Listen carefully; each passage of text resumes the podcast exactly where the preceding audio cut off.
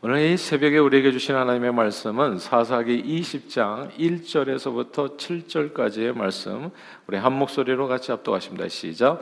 이에 모든 이스라엘 자손이 단에서부터 부엘세바까지와 길앗 땅에서 나와서 그 회중이 일제히 미스바에서 여호와 앞에 모였으니 온 백성의 어른 곧 이스라엘 모든 지파의 어른들은 하나님 백성의 총회에 섰고 칼을 빼는 보병은 40만 명이었으며 이스라엘 자손이 미스바에 올라간 것을 베냐민 자손이 들었더라. 이스라엘 자손이 이르되 이 악한 일이 어떻게 일어나는지 우리에게 말하라 하니 레위 사람 곧 죽임을 당한 여인의 남편이 대답하여 이르되 내가 내 첩과 더불어 베냐민에 속한 기브아에 유숙하러 갔더니 기브아 사람들이 나를 치러 일어나서 밤에 내가 묵고 있던 집을 에워싸고 나를 죽이려 하고 내 첩을 욕보여 그를 죽게 한지라. 내가 내 첩의 시체를 거두어 쪼개서 이스라엘 기업의 온 땅에 보냈나니 이는 그들이 이스라엘 중에서 음행과 망령 된 일을 행하였기 때문이라. 이스라엘 자손들아 너희가 다 여기 있은즉 너희의 의견과 방책을 낼지니라 하니라. 아멘.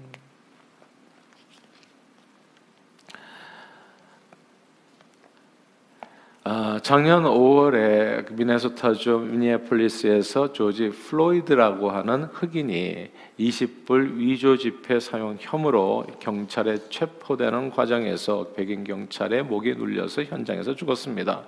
이 사람이 죽은 후에 경찰에서는 이제 의료 사고로 보고를 했죠. 그렇게 발표했는데 그렇게 한 범죄인이 체포되는 과정에서 의료 사고로 죽었다고 그냥 이게 이제 유야무야 될 수 있는 그런 사건이었던 거거든요. 근데 마침 이 사건을 목격한 행인들이 찍은 비디오 영상이 SNS를 통해 가지고 대중들에게 이제 이렇게 전달되고 노출되면서 이제 미국 전체를 뒤흔드는 엄청난 사건으로 커졌습니다. 이 사건 영상에서는 아무런 저항 의지가 없어 보이는 흑인이 경찰에게 제압당한 후에 I cannot breathe, I can't breathe, 숨을 쉴 수 없어요, 살려주세요 라고 하는 말, 이렇게 그렇게 이제 괴로움 속에서 이제 고통 속에서 외치는 그렇게 말하는 장면이 담겨 있었고 그의 애원을 무시하고 잔인하게 끝까지 목을 눌러서 그를 죽게 한 백인 경찰에 대해서 전 미국이 들끓어 오르게 된 겁니다. 분노한 겁니다. 명백한 인종차별적인 불의한 행동, 이 경찰의 범죄 사실에 대해서 전국적으로 들끓어 올라서 이제 블랙 라이브 시위가 이제 이어지게 된 거죠. 우리는 모두 우리 교회에서도 했죠. 사실은 우리 교회에서도 정의감에 불타서 정의가 이 땅에 이루어진다 확신했고 너도 나도 이 운동에 합류해서 목소리를 높이게 되었던 겁니다. 경찰에 대한 대중의 신뢰가 크게 떨어져서 뉴욕에서는 많은 경찰 예산이 삭감되기도 했고요. 그리고 조지 플로이드를 질식사하게 만든 이 백인 경찰은 지난 2021년입니다. 얼마 전 6월, 지난 올해 6월 징역 22년 6개월이라고 하는 중형을 이제 선고받게 됩니다. 자, 이런 이제 일련의 사건의 그 결과들을 통해서 우리는 이제 정의가 이루어졌다고 이제 믿는 것이지요.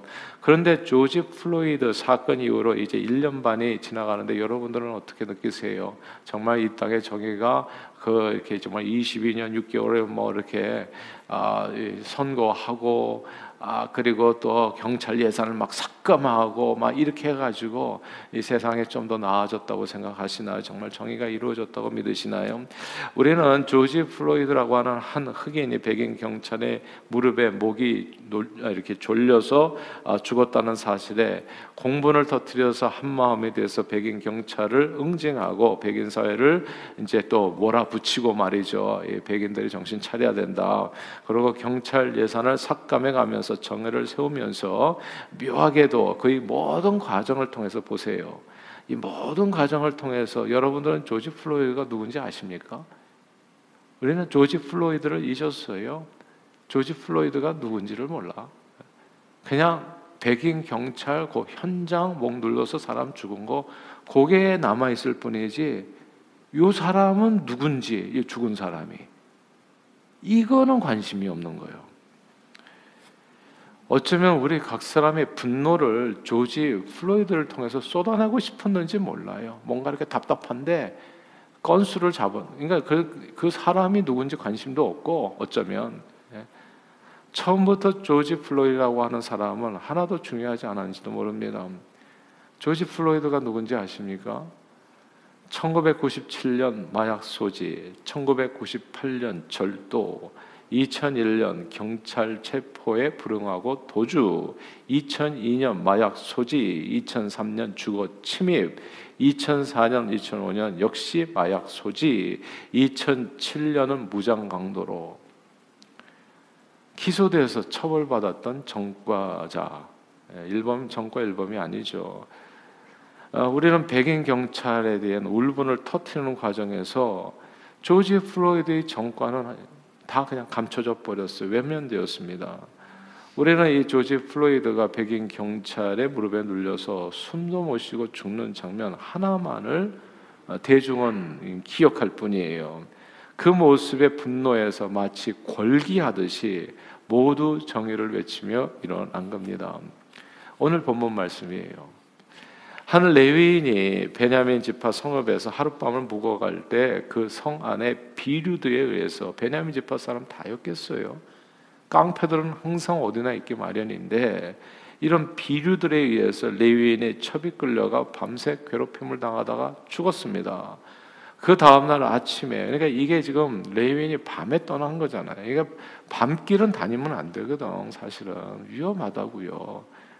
아, 그런데 또 굳이 또 밤에 떠나고 막 이런 스토리들이 많은 거예요. 사실은.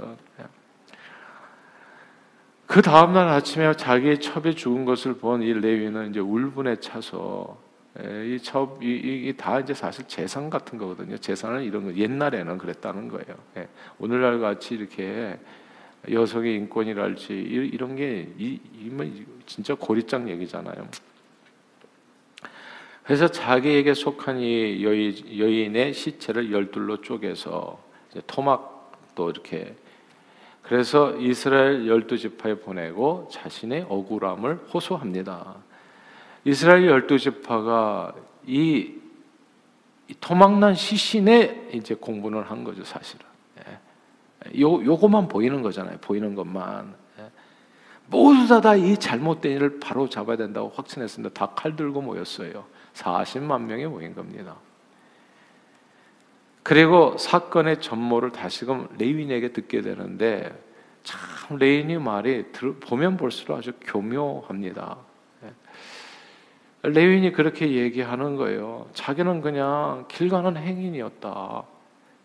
근데 목 줄린 게 아니라 길 가는 행인이었는데 하룻밤 묶어 가는데 이 베냐민 지파 사람들이 와가지고 나를 죽이려고 하고 내 철을 죽이려고 하고 그래서 끌고 가서 죽였다. 이 얘기예요. 그러니까. 근데 예, 그러면서 이어지는 말이 6절인데 6절 한번 같이 읽으십시다. 20장 6절입니다. 시작. 내가 내 첩의 시체를 거두어 쪼개서 이스라엘 기업의 온 땅에 보냈나니 이는 그들이 이스라엘 중에서 음행과 망령된 일을 행하였기 때문이라. 아멘. 이 레인의 말은 참 교묘합니다. 그들이 이스라엘 중에서 음행과 망령된 일을 행했다. 그러니까 하이라이트를 누구에게 하는 거예요? 자기에게 하는 게 아니라 그들이. 저 사람을 보세요. 백인들을 보세요. 그 사이에서 누구는 없는 거예요? 조지 플로이드는 안 보이는 거예요. 그 사이에서 누구는 안 보이는 거예요? 레위인 자신의 삶은 안 보이는 거예요. 이 말이 얼마나 교묘한지 한번 보세요. 레위인의 말에는 자신의 이야기가 다 감춰져 있어요. 레위인은 그저 억울하게 당한 선량한 피해자일 뿐입니다. 레위인이 착한 사람입니까, 여러분? 조지 플로이드가 착한 사람이었어요? 그냥 말을 제대로 하려면 이렇게 했어야죠, 레위인이. 글쎄요, 제 처가 같이 살았는데 뭐가 마음에 안 들었는지 제 처가 행음을 했잖아요. 음행을 누가 한 겁니까? 자기네 가정이 했잖아. 그래서 친정집으로 도망친 이게 먼저 음행이고, 애당초 첩을 레위인이 얻은 것과 그 첩을 다시 꼬여가지고 데리고 가는 레위인이 파렴치한 사람이요, 망령된 사람이잖아요. 자기가 음행을 저지르고 자기가 망령된 사람이잖아요, 자기가. 근데 자기가 아니야. 여기서 보면은 저들이 음행과 망령된 일을 행해. 레위인의 파렴치한 범죄와 음행과 악함은 그들이 이스라엘 중에서 음행과 망령된 일을 행했다라고 하는 레위인의 고발에서 완전히 감추어집니다. 우리는 조지 플로이드가 누군지 몰라요. 그냥 목 졸려서 죽은 것만 우리는 너무나 그게 화가 나는 일이에요. 이스라엘 40만 명은 레위인의 일방적인 말만 믿고 또한 레위인의 첩의 시체만 보고 그러면서 생각했겠죠. 평소 까칠했던 한번 손 좀 봐주고 싶었던 이 베냐민 지파를 응징하기로 결의합니다. 평소에 기분 나빴거든요. 이번 기회에 한번 또 이렇게 백인 사회를 또 응징해보고 경찰들도 한번 응징해보고 기회가 잘 왔다. 때는 이때다. 블랙 라이브스 매터가 아니라 첩 라이브스 매터 운동을 벌려서 베냐민 지파를 쓸어버립니다. 그들은 그렇게 베냐민 지파를 거의 멸족시킨 후에 정의가 이루어진 줄 알았는데 결국 자기 스스로들의 손으로 한 지파, 형제 지파를 절단내버렸다는 사실을 후에 깨닫게 됩니다. 그렇게 절단내고 나서 악이 없어졌을까요? 악은 안 없어졌어요. 악은 그대로 있어요. 재미있는 사실은 조지 플로이드 사건 이후로 경찰 예산 삭감되고 백인 경찰을 22년 6개월로 징역 살이하도록 응징했음에도 불구하고 아직도 이제 소송 중이에요. 계속 항소하고 미국 내에서 인종 혐오 범죄는 하나도 줄지 않고 오히려 더욱 늘어났다는 점을 우리는 생각해야 합니다. 백인이 흑인을 괴롭히는 것뿐만이 아니라 코로나 팬데믹 상황 속에서 뜬금없이 많은 동양인들이 또 흑인을 비롯한 타인종에게 공격당하는 일이 또 벌어진 거예요. 블랙 라이브스 매터를 외치면서 공분했었던 흑인들이 또 동양인들이 이게 재미있는 게 또 서로 또 흑인들이 또 더욱 연약한 아시안 이민자를 막 길 가는 여인 이렇게 연세 드신 분을 갖다가 또 때려 눕히는 장면에서 또 우리는 심심치 않게 보았잖아요. 정의를 위해서 소리를 높였는데 사회는 조금도 정의롭게 변하지 않았어요. 이게 그러니까 우리는 잠시 멈춰서 한번 생각해 봐야 돼. 이게 도대체 무슨 일인가? 왜 이런 일이 벌어지는가? 하루는요. 간음하다가 현장에서 붙잡힌 여인을 사람들이 잡아서 예수님께 끌어오는 후에 분노에 차서 각각 손에 돌을 들고 쳐 죽이기 전에 예수님께 묻습니다. 모세의 율법에 의하면 이런 여인은 쳐 죽이라고 했는데 당신 뭐라 이야기하겠습니까? 그때 예수님께서 잠깐 뜸을 들이시죠. 뜸을 들이신 후에 놀라운 해결책을 주십니다. 이게 저는 오늘 본문에 말하자면 하늘이 답이라고 생각해요. 이런 일이 벌어졌을 때 블랙 라이브스 매터 돌 들고 외치기보다는 한번 예수님의 말씀을 한 번만이라도 생각해 보는 게 저는 그 예수님의 답변에 답이 있다고 생각해요. 너희 가운데 죄 없는 자가 먼저 돌로 치라. 이 말에 모두 양심의 가책을 받아서 하나둘 다 떠나고 그 여인과 단둘이 남았을 때 예수님이 말씀하시죠. 가서 너도 다시는 죄를 짓지 말라.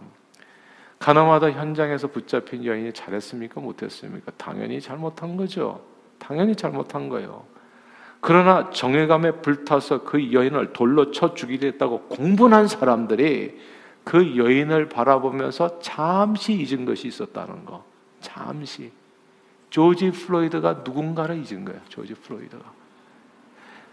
그들이 음행과 망령된 일을 행했기 때문에 이 말에 그들이 잠시 잊었어요. 레위인이 누군가를.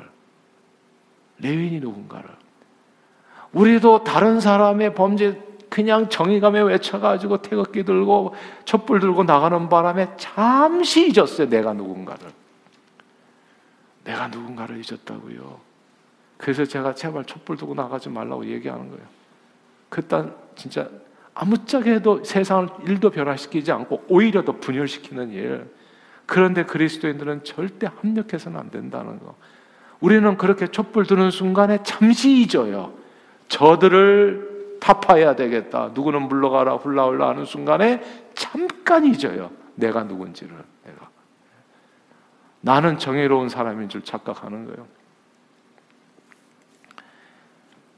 나도 한번 털어보니까 하나도 정의롭지 않은데 누군가를 갖다가 물리치기 위해서 저거마에 불타서 촛불을 드는 순간에 잠시 잊어요.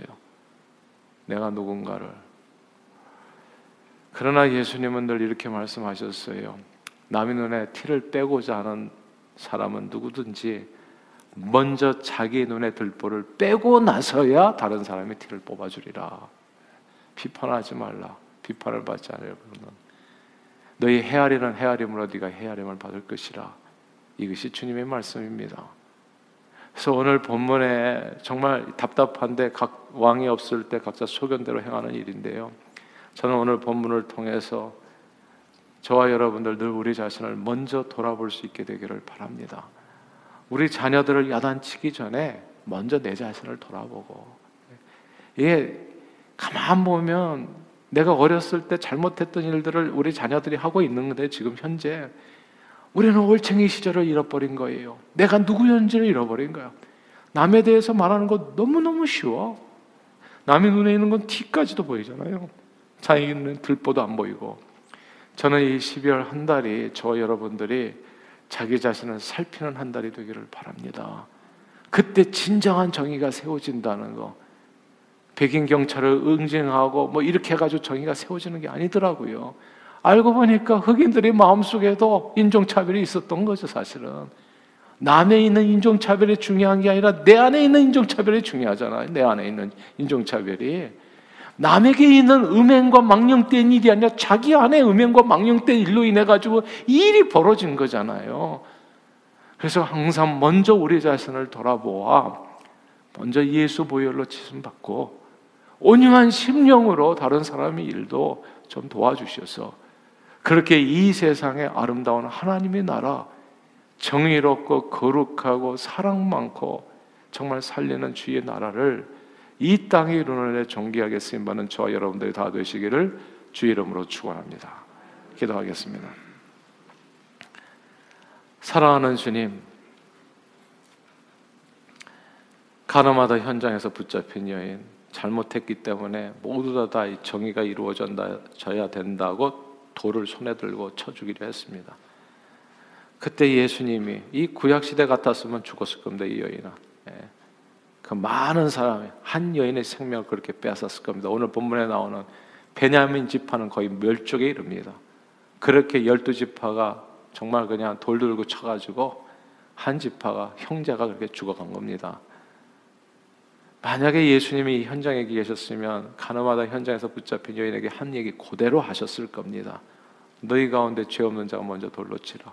레인부터 너는 어떤 사람이었냐 지금까지. 자기가 음행하고 자기가 망령된 짓을 해놓고서 그들이 그랬다고 이렇게 돌 들고 외치는 이 사람이 얼마나 부끄러운 모습인지. 어쩌면 이 레인의 모습은 우리 자신들의 모습일 수도 있습니다.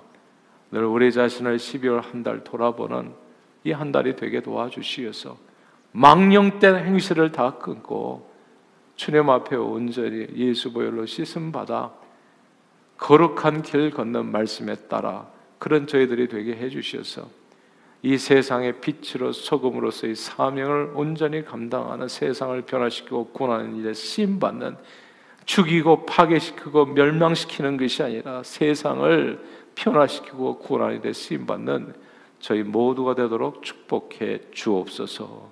예수 그리스도 이름으로 기도합니다. 아멘.